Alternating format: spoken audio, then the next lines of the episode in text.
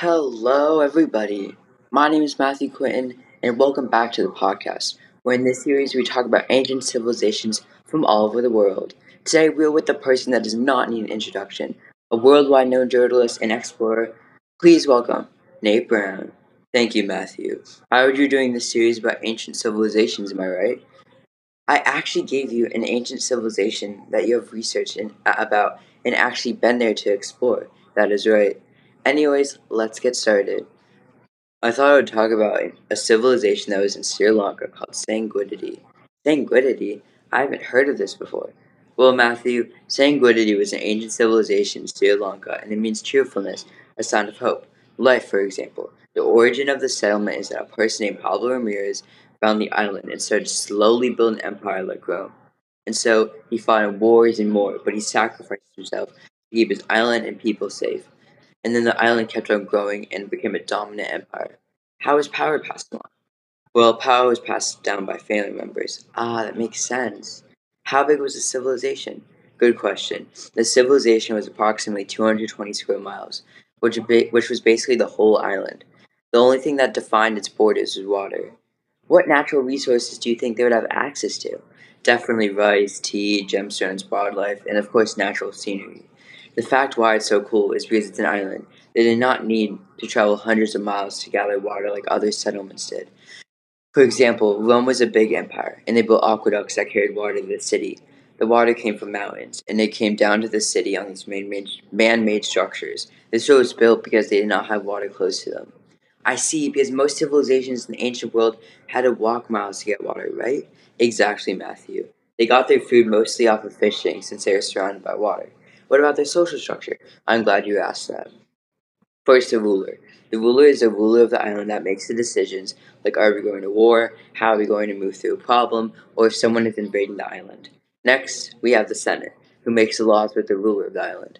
Then we have the executives. The executives are quote-unquote ruler of each city. They have smaller things to handle than the big ruler. For example, if they wanted to do something to their city, they would have to get the bigger ruler's opinion and or criticism first. Next is the working class. The working class consists of people who have jobs, and they are the people who have say in changes. The last class is the slaves. They did not normally get to stay on the island for too long. They normally got sold, or they worked for some people on the island. The civilization survived from three hundred B C to six hundred eighteen A D. What was their economy like? They did not have a currency. The replacement for that was a sense of trading. People would build routes and roads just for trading.